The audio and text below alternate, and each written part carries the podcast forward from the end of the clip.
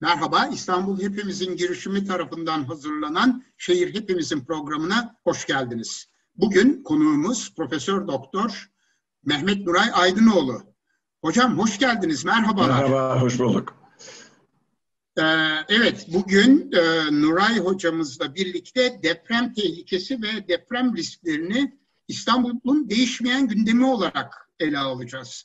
Evet, yani bu bizim için İstanbul'un değişmeyen gündemi 21 yıldır e, sürekli bu konuyu konuşuyoruz. Üstüne programlar yapıyoruz. Ama nasıl görüyorsunuz hocam bu e, özellikle İstanbullular Marmara'daki e, diğer kentlerde ve e, ilçelerde bulunan e, vatandaşlarımız açısından da e, temel gündem bu mudur? Değişmeyen gündem bu mudur? Kamu yönetimi açısından, yerel yönetim açısından değişmeyen yöntem bu mudur? Ne dersiniz?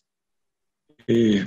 Bence öyle. Çünkü e, gündemde çeşitli maddeler tabii e, değişiyor zaman içinde e, günlük konjonktüre bağlı olarak ama e, 20-21 yıldır yani e, Marmara depreminden bu yana e, İstanbul için e, devamlı bu konu gündemde duruyor. Ve e, tabii bunu basın da e, politikacılar da gündemde tutuyorlar. Aslında bir gündemde olması gereken de bir konu gayet tabii ama e, bazen işte e, gündemde konuşa konuşa e, amacından sapabiliyor, mecrağından çıkabiliyor ve farklı farklı noktalara gidiyor. E, spekülatif e, e, değerlendirmelere gidiyor. Şimdi bu programdaki amacımız e, bence yani bu konuyu tekrar derli toplu ele alıp deprem tehlikesi İstanbul'un nedir, deprem riski nedir? Bu iki kavram da birbirine karıştırılıyor. Tamam. Yani, Evet. e, etimolojik bir fark gibi görülebilir ama önemli bir şey. Kavramları iyi oturtmak bakımından. E, İstanbul'un deprem tehlikesi nedir, deprem e, riski nedir ve bu konuda neler yapıyoruz? Ve de deprem riskini arttırmamak için neler yapmalıyız? Yapabiliyor muyuz? Mevcut deprem riskini azaltmak için neler yapabiliriz? Yapabiliyor muyuz? Ne, ne kadar yapabiliyoruz? Bu konuda çok iyi niyetli çabalar var. E bunları değerlendirmeyi e, planlıyoruz. Evet. Hocam hemen e, bu başta da belirttiğiniz tehlike ve risk. Bunlar birbirinden farklı iki e, tanım, iki Evet. kavram. Evet. E, nedir bunlar? Tehlike deyince neyi anlamalıyız? Risk Evet. dediğimiz zaman e, neyi veya neleri anlamalıyız? Efendim deprem tehlikesi e, deprem olayının bir doğa ol- doğa olayı olarak ele alınması ve e, bu deprem e, me- tektonik yapı dolayısıyla meydana gelen depremde e, ortaya çıkan e, temel büyüklüklerin, dinamik büyüklüklerin yapıdan bağımsız olarak belirlenmesidir. Bunun için biz deprem tehlikesi analizleri yaparız. Bu analizlerde neler dikkate alınır?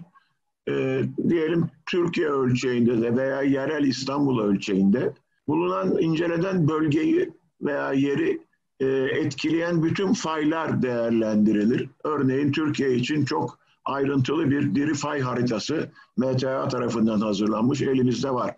Bu belli aralıklarla güncelleniyor. Daha sonra e, bu e, bizim deprem kataloglarımız var. Bu faylarda tarih boyunca çok eski tarihlere varıncaya kadar mümkün olabilen yani tarihi kayıtlarda e, bulunabilen bütün depremleri e, değerlendiren, klasifiye eden e, çok ayrıntılı deprem katalogları vardır. Türkiye'de de bunlar çeşitli kurumlar tarafından sürekli update edilir ve hazırlanır. Başta Kandilli Rasathanesi ve de Deprem Araştırma Enstitüsü olmak üzere. E, bu deprem kataloglarında e, söz konusu faylarda oluşan, e, tarih içinde oluşan depremlerin büyüklükleri ve oluşma e, sıklıkları, aralıkları değerlendirilir. Ve bunlar e, bir istatistik model e, çerçevesinde değerlendirilerek, tabii diğer pek çok tektonik, jeolojik bilgiler de bu arada değerlendirilir. e, genellikle bunu iki türlü yapıyoruz bu değerlendirmeyi. Bir probabilistik olarak veya deterministik olarak. Probabilistik olması e, durumunda e, e, e, sonuçları e, olasılıksal olarak ifade ediyoruz. Yani belli bir dönem içinde belli e, belli bir değerin aşıldığı e, depremlerin aşılma olasılıklarını e, değerlendiriyoruz. Burada da amacımız deprem tehlikesi analizlerinin esas amacı e, mühendislik hesaplarında kullanılan ve bizim genellikle maksimum yer ivmesi veya spektral ivme olarak adlandırdığımız büyüklüklerin belirlenmesidir. Yani amaç aslında yapısal tasarıma esas alınacak, depreme dayanıklı yapısal tasarıma esas alınacak, bu hesaplarda es kullanılacak ivme değerlerinin ki bunlara biz maksimum yer ivmesi deriz, bazı durumlarda da spektral ivme dediğimiz büyüklükleri kullanırız. Bunlar teknik tabirler. Bunların belirlenmesidir. Yani yapıları etkileyen budur. Mesela e, hani kamuoyunda genellikle konuşulduğu gibi efendim depremin büyüklüğü, manyetüdü, şudur, budur. Bunlar tabii önemli. Bunlar sismolojik veriler. Ama bizim mühendislik verilerimiz ivmelerdir. Ama bunları tabii bu e, manyetütlerle yani deprem büyüklükleriyle depremin faya olan bulunduğunuz yerin faya olan uzaklıklarıyla yerel zemin koşullarının etkisiyle e, ilişkileri gayet tabii var. Ve siz de tabii ki e, bütün bu bina bina tasarımlarında e, bu ivme değerlerini alıyorsunuz değil mi hocam? Evet. Şimdi evet. bu bu değerler bu değerler binadan yapıdan bağımsızdır. Evet. Bir köprü için de bunu kullanırız, bir baraj için de kullanırız, bir e, bina içinde, bir konut e, iş yeri binası için de kullanırız. Altyapı tesisleri. Her şey için. Evet. Bunlar eskiden böyle değildi tabii. Eskiden bu açıklıkta bunları değerlendiremiyorduk. Şimdi bu değerlendirmeler sonucunda e, ülke çapında, bölge çapında hatta bina özelinde, yapı özelinde bu değerlendirmeleri yapıyoruz. Bunların ülke çapında yapıldığı e, çalışmanın adı e, Türkiye Deprem Tehlikesi haritası. Bu çalışmanın sonucunda elde edildi. Ve e, bu dediğim probabilistik esaslara göre yapılan e, harita 2018'de yayınlandı, Mart 2018'de ve 2019 e, başından itibaren de Türkiye'de yürürlüğe girdi.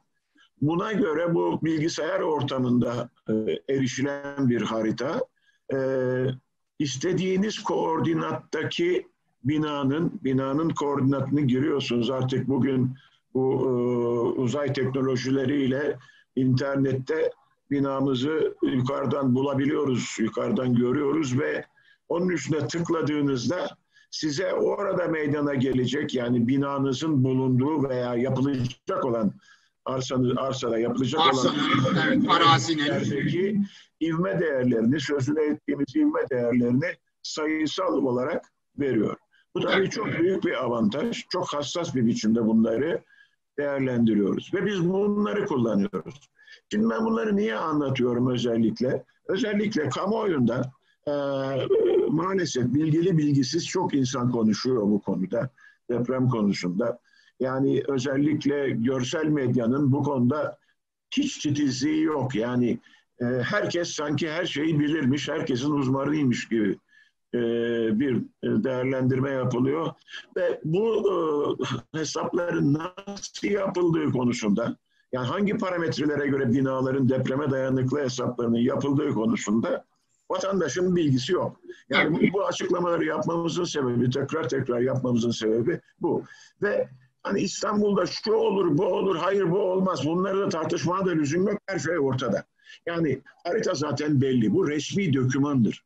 Evet. Ve nokta nokta her evin teker teker e, her binanın, her tesisin e, her arsanın maruz kalacağı deprem etkisi sayısal olarak bellidir. Evet, yani şöyle söyleyebilir miyiz hocam? Evet. E, deprem tehlikesi özellikle Marmara bölgesi açısından tabii Türkiye'nin birçok yeri de çünkü diri pay hatlarıyla ilgili e, haritadan bahsettiniz 2018 yılında yapılmış olan ve sürekli güncellenen e, evet. buradan hareketle deprem tehlikesi dediğimiz e, kavramın şu an itibariyle zaten sonuçları belli. Yani belli. nerede hangi fay kırılacaktır, nerede ne olacaktır bunların hepsi belli. Yani, bu, ben, burada bir tartışma bunlar, yok bunlar, aslında. Bunlar probabilistik olarak belli dediğim gibi evet. olasılıksal olarak. Çünkü e, işte televizyonlarda yer bilimciler anlatıyorlar. E, Marmara Denizi'nin içinde işte doğuda e, yani 99 depremlerinde kırılan fayın batısında kalan ve batıda ise 1912 12. Mürefçe depreminin kırıldığı faya kadar olan orta kısımdaki bölge çeşitli segmentlerden oluşuyor. Evet. Bu segmentlerin hangisinin kırılacağını tek tek veya tümünün birden kırılacağı konusunda çeşitli teoriler var. Burada belirsizlikler var. Evet. Şimdi probabilistik mesela çalışmada deprem tehlikesi arasında çalışmasında bütün bu olasılıklar değerlendirilir. Yani e, hepsi bir anda kırılabilir veya segmentler teker teker kırılabilir. Hatta bunların kırılma sıraları bile önemlidir. Kırılma doğrultuları da önemlidir. Doğudan batıya mı, batıdan doğuya mı kırılacak vesaire. Bu işin uzmanları var. Dep deprem tehlikesi uzmanlığı ayrı bir konudur deprem mühendisliğinin içinde. Hakikaten e, çok çeşitli yanları olan, bu konuda Türkiye'de sayısı az olmakla beraber çok değerli uzmanlarımız var. Giderek e, öğrenciler yetişiyor, doktoralar yapılıyor. Bu konuda örneğin benim e, kurumum Kandil Üniversitesi Deprem Araştırma Enstitüsü Türkiye'deki en faal e, kurumlardan biridir. En çok çalışma yap, yapılan kurumlardan biridir. Ama tabii diğer kurumlarda da e, benzer çalışmalar yapılıyor. Bu konuda oldukça iyi duruma zaman zaman da geçtikçe eleman e, sayısı ve kalitesi bakımından oldukça iyi durumdayız. Çünkü bu haritaların sürekli update edilmesi lazım ve ediliyor. Hatta şimdi biz çok özel bir yapı yaparsanız yapı özelinde de bu analizler yapılır. Mesela bir yüksek bina yapacaksanız, bir yerde bir köprü yapacaksanız o zaman bu analizler e, o yapının önemiyle bağlı olarak çok daha icabında ayrıntılı olarak ve özel olarak da yapılır. Evet. Yönetmeliğimiz bunların ne zaman nerelerde gerekli olduğunu zaten deprem yönetmeliği belirtiyor. Evet. Şimdi bu deprem tehlikesi dediğim gibi yapıdan bağımsız, binadır, köprüdür, barajdır. Hepsi için çünkü bunlar dediğim gibi depremin yarattığı etkileri ifade ediyor.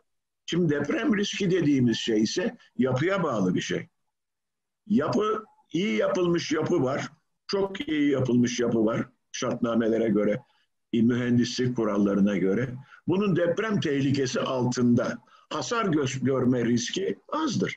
Hocam hemen bir şey sorabilir miyim? Dediniz evet. ki e, yönetmeliklere göre yapılmış ise dediniz. Evet. Bu önemli bir kriter midir? Yani yönetmeliklere yönetmeliklere göre yapım özellikle de tabii ki en son yayınlanan yönetmeliğe göre yapılmış herhangi bir bina e, sonuç olarak bizim güvenebileceğimiz, rahatça içine girebileceğimiz bir binadır. Değil mi? Yani evet. en temel kriter bu. Evet, bu, bu önemli tabii. E, vaktimiz kalırsa bununla ilgili daha ayrıntıya gireriz ama şunu özellikle belirtmek istiyorum. Şimdi vatandaş diyor ki diyelim e, bir bina müteahhidi e, binasını satarken bu e, bina en son yönetmeliğe göre yapılmıştır diyor. Evet. Peki. Peki kim yapmıştır? Nasıl yapılmıştır? Acaba iyi kontrol edilmiş midir? Şimdi buralarda problemlerimiz var. Çok. Bizim yönetmeliğimiz iyi bir yönetmelik. Biz yönetmelikleri belli aralıklarla güncelliyoruz. Revize ediyorsunuz evet. Revize ediliyor. Bu konuda Türkiye'nin belli bir e, noktaya geldiğini söyleyebiliriz. Ben kişisel olarak 1993'ten beri bu konularla uğraşıyorum. Önce 97 yönetmeliğinde katkıda bulunmaya çalıştım. Daha sonra 2007 yönetmeliğinde En sonunda işte 2019'dan itibaren uygulanan şey. Yalnız ben değil tabii, benim kuşağım diyeyim. Evet. Daha, Evet. Ve bizden sonraki kuşaklar, gençler. Ee, yani Türkiye'nin belli bir birikimi var bu alanda. Daha da her gün, her geçen gün daha iyi yönetmelikler, e, dü- dünyadaki gelişmeleri izleyerek, bütün dünya, çünkü bu evrensel bir konu, milli bir konu değil sadece. Elbette. Elbette. Bunları izleyerek en iyi şekilde güncellemeye çalışıyoruz. Fakat bunun nasıl uygulandığı tabii çok önemli bir sorun. Yani maalesef Türkiye'de burada çok büyük problemimiz var. Kim uyguluyor bunu? Bunu inşaat mühendisleri yapıyor. Yani bir de, bir de bu konuda bir kafa karışıklığı var. Yer bilimciler falan arkadaşlar da bu işin içinde biz de varız demeye getiriyorlar ama pek öyle bir durum yok yani. Onlar yardımcı bilgileri sağlayabiliyorlar yerine göre ama yani bunu yapan inşaat mühendisidir. Tabii inşaat mühendisliği içinde aslında hatta yapı mühendisliği veya işte İngilizce adıyla structural engineering, yapı e, yapısal analizleri yapabilen, yapısal tasarımları yapan mühendis. Bu da giderek bir uzmanlık, alt uzmanlık aranı bir branş olmaya başladı. Haline geliyor. Hatta işte bunun bir, bir adım ötesine biz deprem mühendisliği diyoruz. Deprem mühendis, yapısal deprem mühendisliği diyoruz vesaire. Çünkü giderek yüksek binalar yapıyoruz, sofistike binalar yapıyoruz, çok büyük açıklıklı köprüler yapıyoruz vesaire.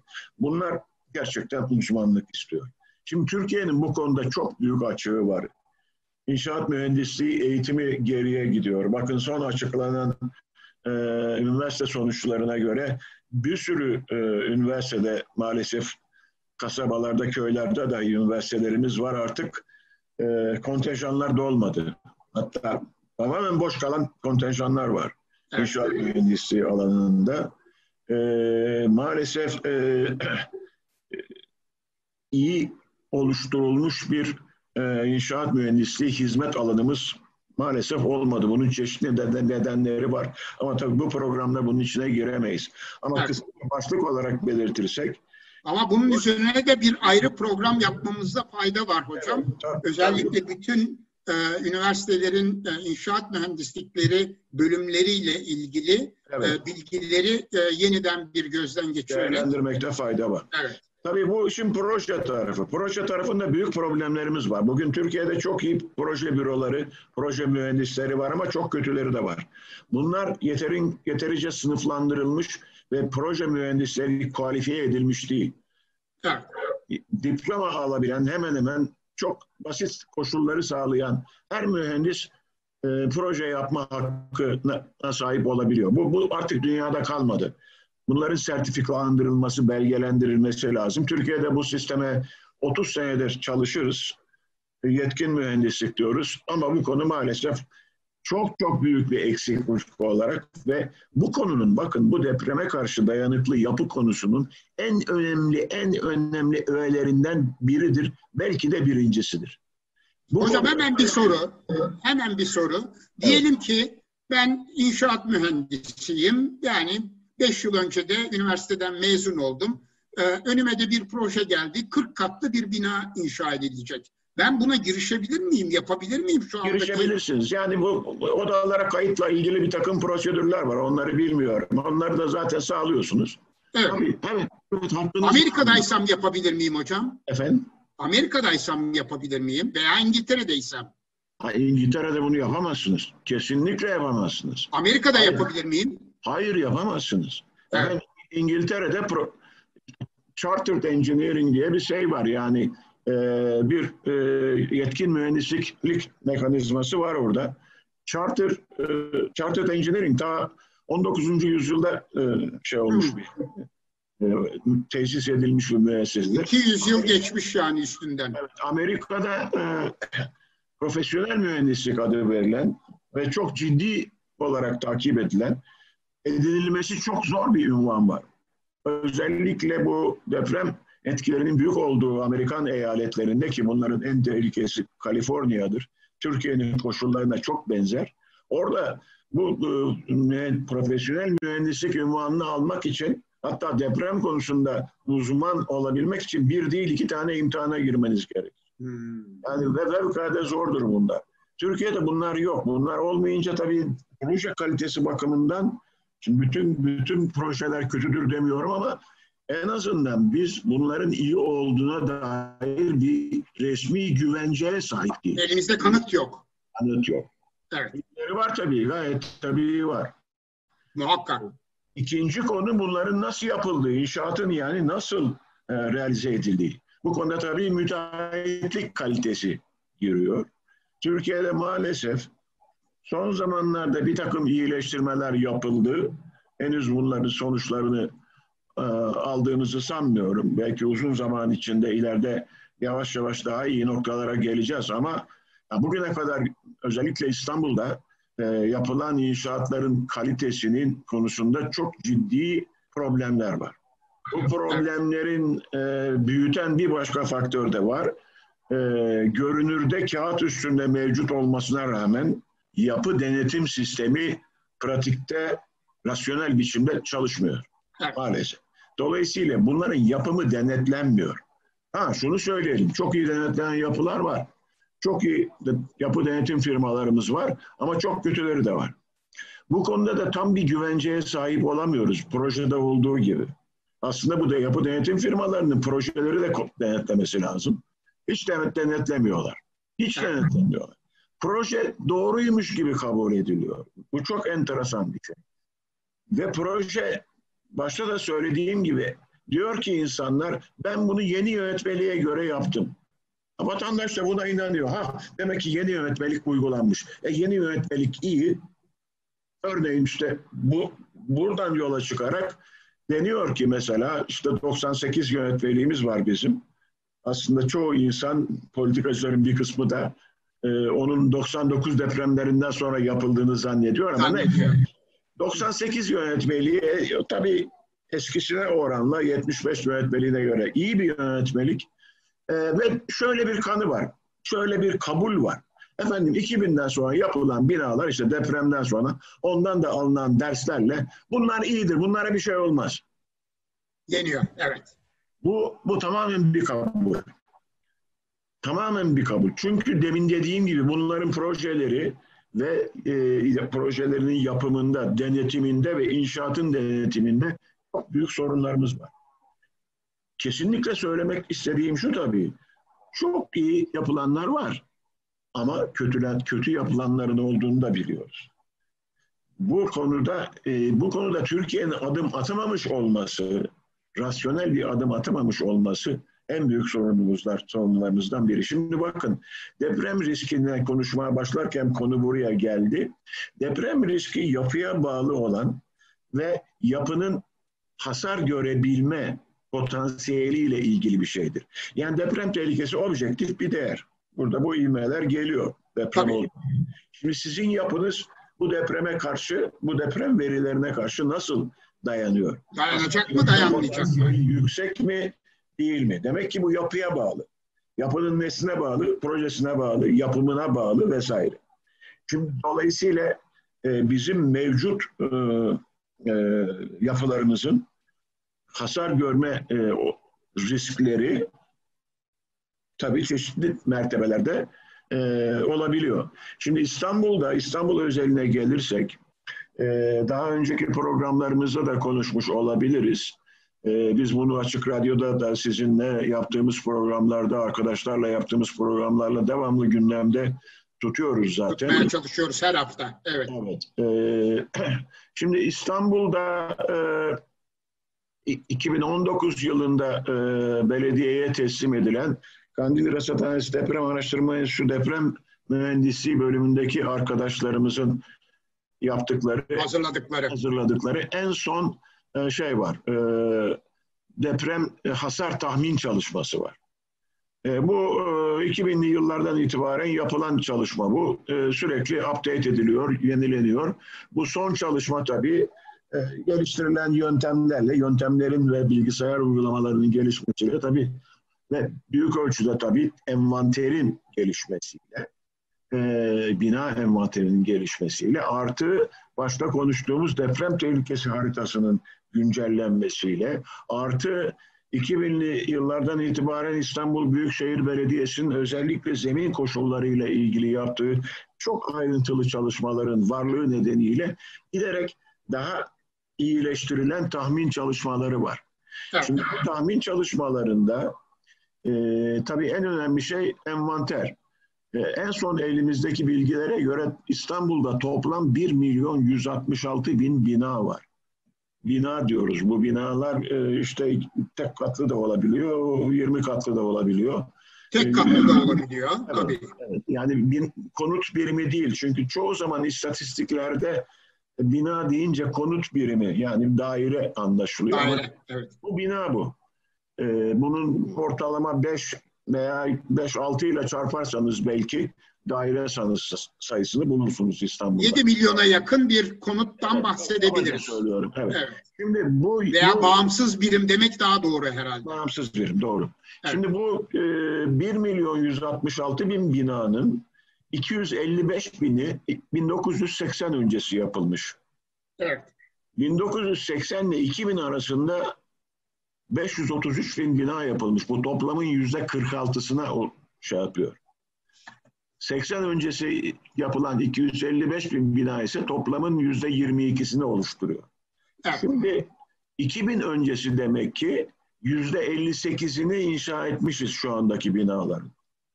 Bu binalar e, 2000 sonrası yapılanlara oranla işte 2000'i bir eşit noktası olarak alıyoruz.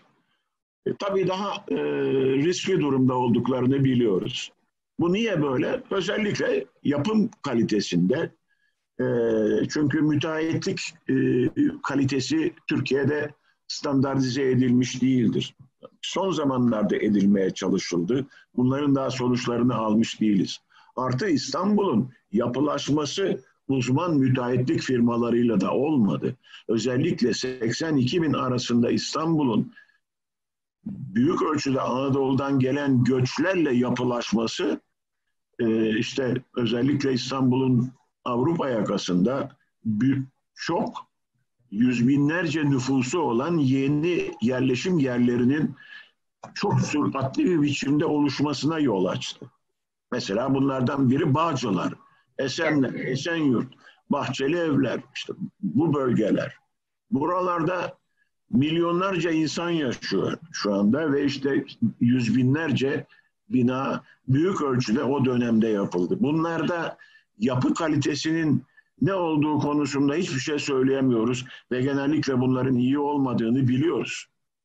Bu bizim en büyük riskimiz zaten e, İstanbul'da e, olası bir depremde hasarın yoğunlaşacağı ve can kayıplarının, yaralanmaların yoğunlaşacağı bölgeler herhalde bu özellikle işte göçe bağlı olarak hoyratça gelişen e, yerler, yöreler olduğunu biliyoruz. Kontrolsüz bir şekilde gelişti. Çok doğru. 2000'den sonra yapılan binaların oranı yüzde 32. 376 bin bina. Bu da az değil.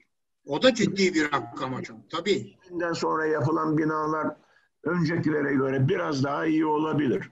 Yani neden dolayı? İşte şartnameden dolayı kısmen olabilir. Artı hazır betonun özellikle yaygın biçimde kullanılması da 2000'li yıllardan, 90'lı yılların sonundan itibaren realize olmuştur. Çünkü ondan önce döktüğümüz betonlar çok kötüydü.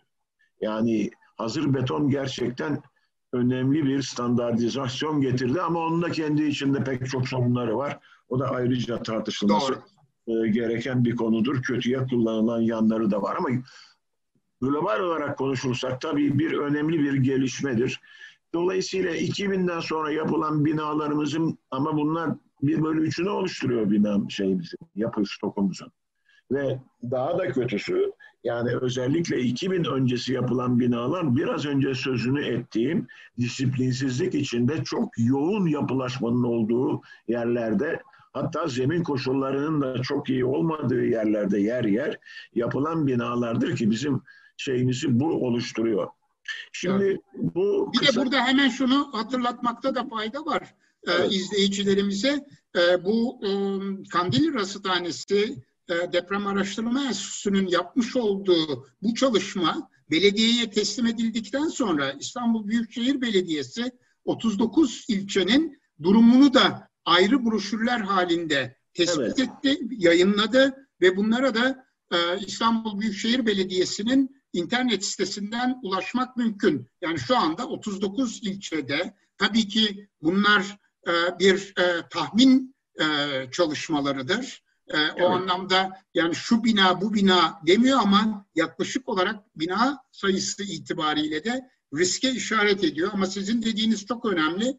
Bizim şu anda İstanbul'da 790 bin tane e, öncelikli binamız var diyebiliriz değil mi? Risk altında olabilecek. Efendim şöyle, evet, e, şöyle. Şimdi e, bu e, Kandilli Rasathanesi Deprem Araştırma Enstitüsü'ndeki arkadaşlarımızın yaptığı çalışmaya göre bu bir hasar tahmin çalışmasıdır. Eldeki bilgilere göre yapılmış yani. Evet. Elde çünkü bina sayılarını biz biliyoruz. Binaların e, şimdi son zamanlarda işte bu e, özellikle havadan e, izleme sistemleriyle vesaire yani bu envanter çalışması eskiye oranla çok daha sağlıklı bir biçimde izlenebiliyor. Hatta bunun gelişmesi de izleniyor. Şimdi burada binaların kaç katlı oldukları, ne zaman yapıldıkları yani yapım yılları, taşıyıcı sistem tipleri işte betonarme mi, çelik mi? Türkiye'de artık betonarme standarttır. Yığma binalar giderek azalıyor. Ee, zaten bunların hepsinin e, ayrımları var. Efendim yapım yılları e, dolayısıyla nedir? E, artı deprem tehlikesini biliyoruz. Daha önce konuştuk. Yani nokta nokta biz deprem tehlikesini biliyoruz. Ve yine daha önce belirttiğim gibi e, bu İstanbul Belediyesi'nin çok müspet çalışmalarından biridir. Yerel zemin koşullarında e, İstanbul ölçeğinde çok yaygın bir biçimde ve oldukça hassas bir biçimde biliyoruz. Evet. Bütün bunlar dikkate alınarak tabii bir takım kabuller yapılarak ama rasyonel kabuller yapılarak e, olası hasarların mertebeleri tahmin edilmeye çalışılıyor.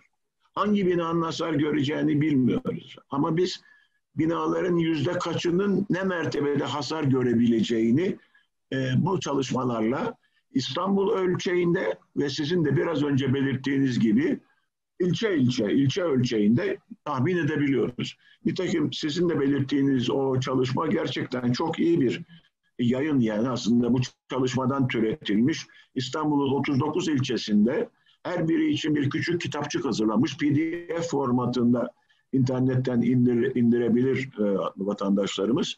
E, bunlarla e, şeyin e, bina dağılımının, hasar dağılımının, can kayıplarının, yaralanmaların mahalle mahalle yani ilçenin mahalleleri bazında dağılımını gösteren çok iyi bir e, e, çalışma. E, evet. Şimdi ben İstanbul çapında bunun kabaca sonuçlarını tekrar hatırlatayım. E, bu e, 1 milyon 166 bin binanın yüzde bir onda ikisi ki 13.945 bina ediyor. Bunun çok ağır hasar göreceği veya yıkılacağı tahmin ediliyor. Ağır hasar görecek binalar, bunlar yıkılmasalar bile artık kullanılmayacak derecede ağır hasarlı olanlar yüzde iki onda dokuzunu oluşturuyor 34 bin bina civarında. Orta hasarlı yani hasar görmüş oturulur mu oturulmaz mı pek belli değil duruma göre değişir. Ama e, can kaybının sınırlı olabileceği veya hiç olmayabileceği orta hasarlı binalar 146 bin civarında yüzde 12 onda altısını oluşturuyor. Hafif hasarlı binalar bunlar önemli, önemsiz hasar görecek binalar yüzde 25 onda 9'u 301 bin bina ve hasarsız binalar ise yüzde 57 buçuk. Yani 670 bin bina ediyor. Görül, görülüyor ki aslında tabii e, yani yüzde 57 buçuğu hiç hasar görmüyor. E, hafif hasar görenleri de yüzde 26. Do, dolayısıyla e, yüzde 80'in üzerindeki bir rakamı İstanbul'daki binaların aslında hiç problem problem yaşamayacak. E, bu tabii beklediğimiz bir şey. Çünkü bunun sebeplerinden biri de tabii faya çok uzak olan bölgelerimiz de var. Yani oralarda, oralarda e, deprem tehlikesi başta ifade ettiğimiz çok e, düşük olacak. Deprem inmeleri çok düşük olacak. Oradaki binaların kalitesi çok iyi olmasa bile az hasar görecekler. Özellikle şehrin kuzeydeki kısımları. Güney kısımları yani kıyıya yakın kısımlar çünkü fay faylar denizin içinde biliyoruz. Tabii onlar çok daha e, büyük risk altında olacaklar. Görüldüğü gibi Burada en önemli e, iki hasar kategorisi çok ağır hasar yüzde bir onda iki, 13-14 bin bina ve ağır hasar. Bu da 34 bin bina. 58 bin bina ki bu bina stokunun yüzde dört onda birine karşı geliyor. 58 bin bina bizim en çok şimdi e, mertebe olarak tabii e, 58 bin bina bizim en çok endişelenmemiz gereken yani dolayısıyla tedbir almamız gereken binalar. Şimdi bu bina Ama bunu bile iyimser bir Efendim? Bunun bile iyimser bir tahmin olduğunu söyleyebilir miyiz hocam? Yani e, çünkü e, şu anda 790 bin binadan bahsediyoruz. Bunun içinde 58 bin yani yüzde 10 bile olmayan bir rakam. E, bu Bunlar en kritik anlamda olanlar. Ben onları ifade ediyorum. evet, Ee, Şimdi e, tabii yani e, orta hasarları da eklerseniz e, bu işte 200 bine, 194 bine çıkıyor. Evet. Ondan sonra hafif hasarlarla artıyor. Ama Evet. yani orta hasar orta hasar çok acil değil şimdi bizim için açıkçası. Tabii bunlar tahmin. Yani bu Tabii. tahmin olabildiğince bilimsel esaslara göre yapılmaya çalışılıyor. Ama bunlar e, binaların tek tek değerlendirilerek varılmış sonuçlar değil. Binaların kategorize ediyoruz. Yani kaba bir biçimde tekrar edeyim. Neye göre? Taşıyıcı sistem tipine göre. Betonarme mi, yığma mı, çelik mi? Kaç katlı? Ne zaman yapılmış? Temel temel şeyler bunlar, bilgiler bunlar. evet, Ne zaman yapıldığına bağlı olarak ha diyoruz ki bu 1900 efendim 97'de yapıldıysa o zaman 1975 yönetmeliğine göre yapılmıştır eski yönetmelik. E o zaman pek iyi olmayabilir. Yani işte ona göre bir e, dayanım hesabı, dayanım ta, mukamet tahmini yapıyoruz. Bunlar tahmindir. e, evet.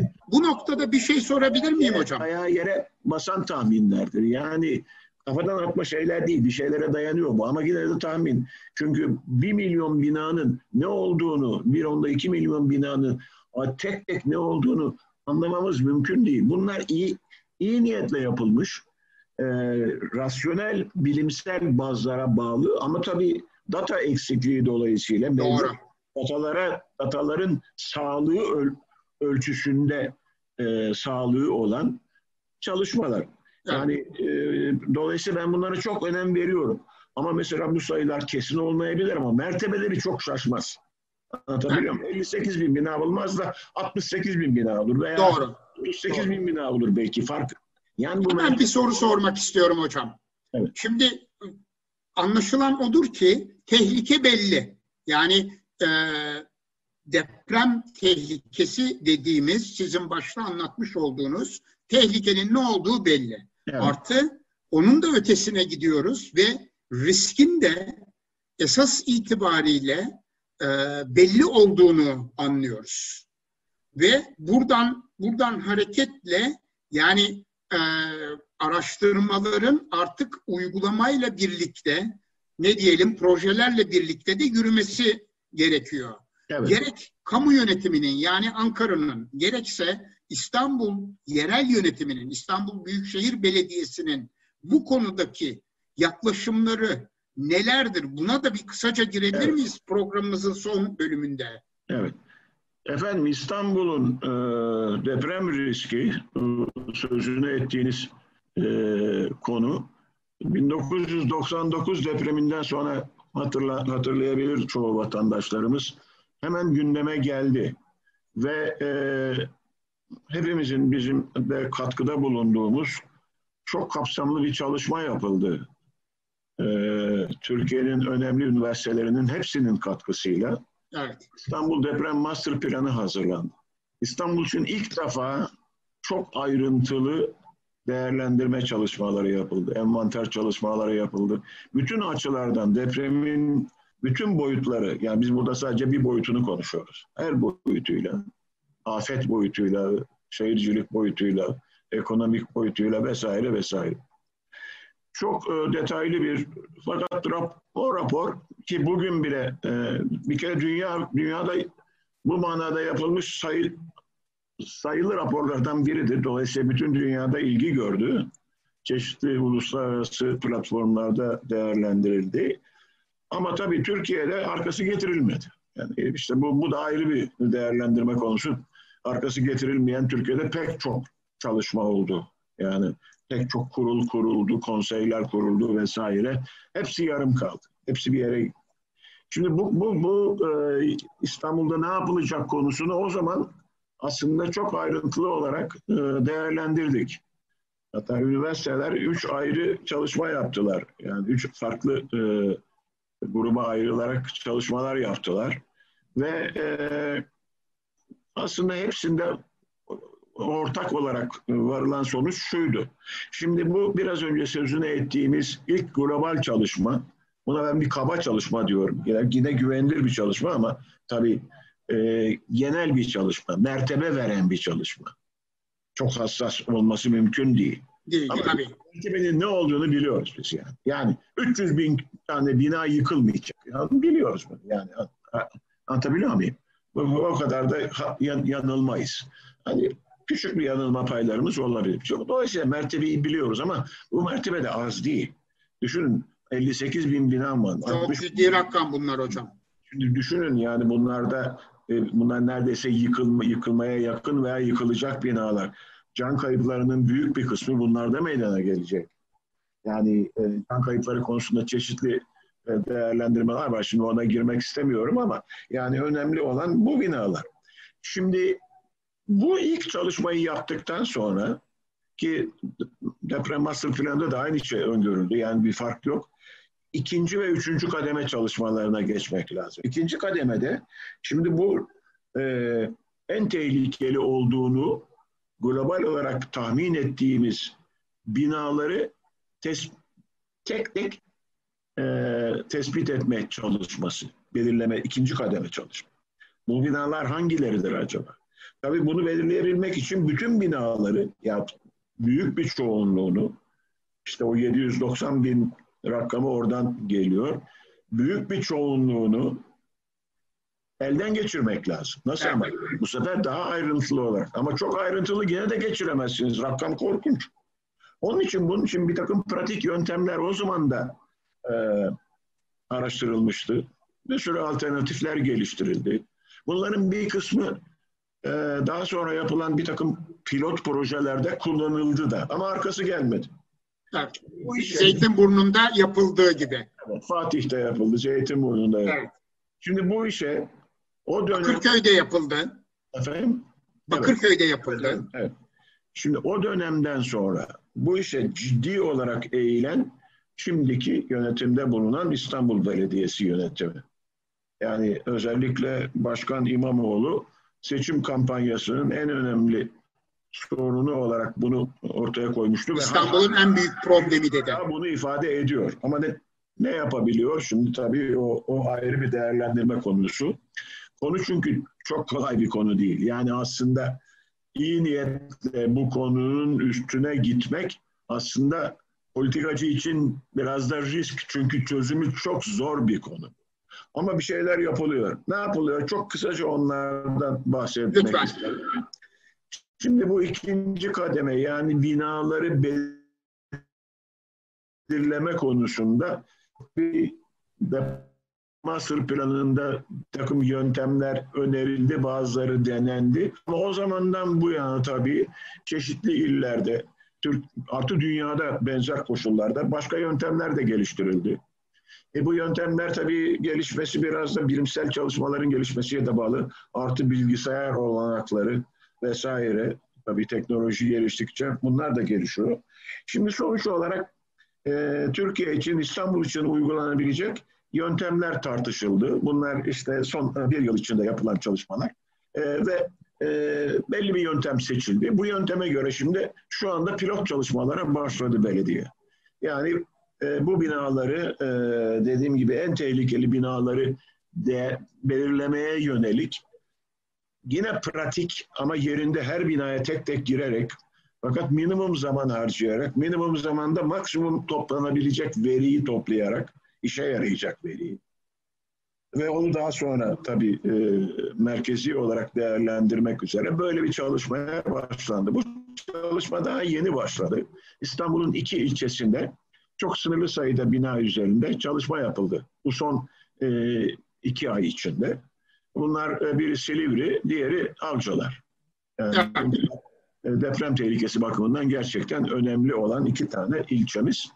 Ve bunların sonuçları alındı. Şimdi bunlar şu aşamada bu pilot çalışmanın sonuçları değerlendiriliyor.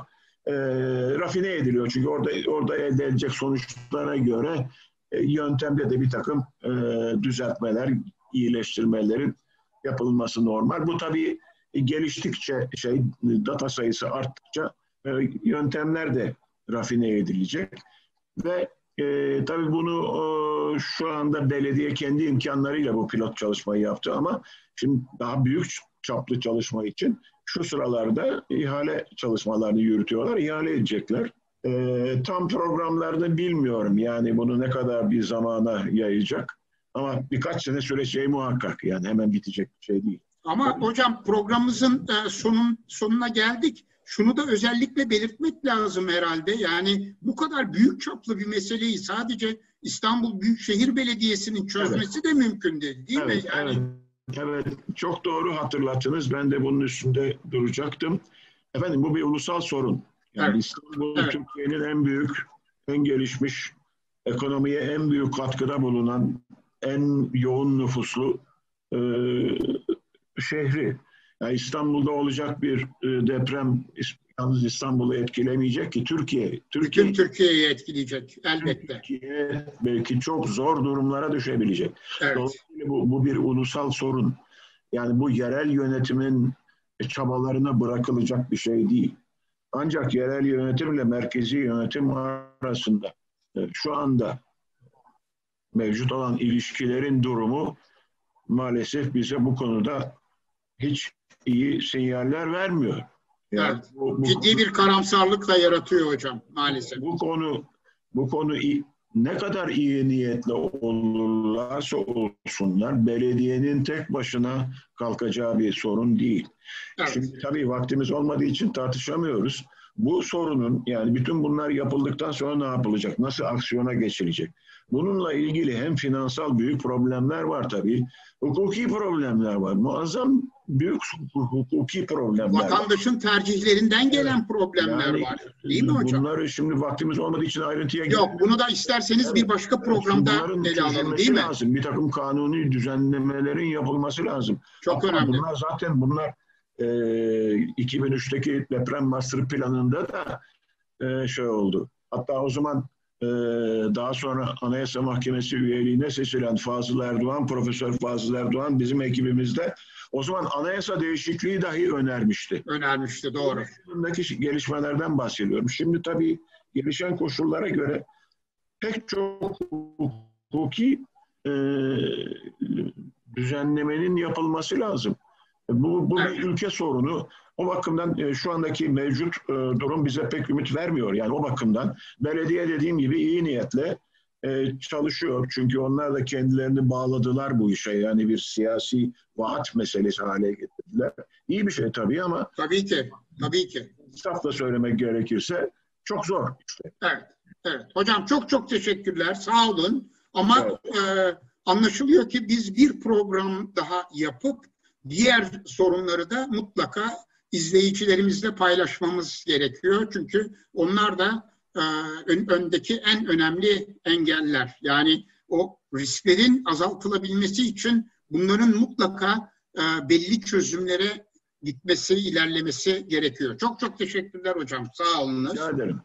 Evet efendim. E, bu hafta e, konuğumuz Profesör Doktor Mehmet Nuray Aydınoğlu hocamız idi. İstanbul Hepimizin girişimi tarafından e, hazırlanmış olan Şehir Hepimizin programını izlediniz. Gelecek hafta pazartesi günü saat 16'da e, yeni programımızda görüşmek dileğiyle. Hoşçakalın.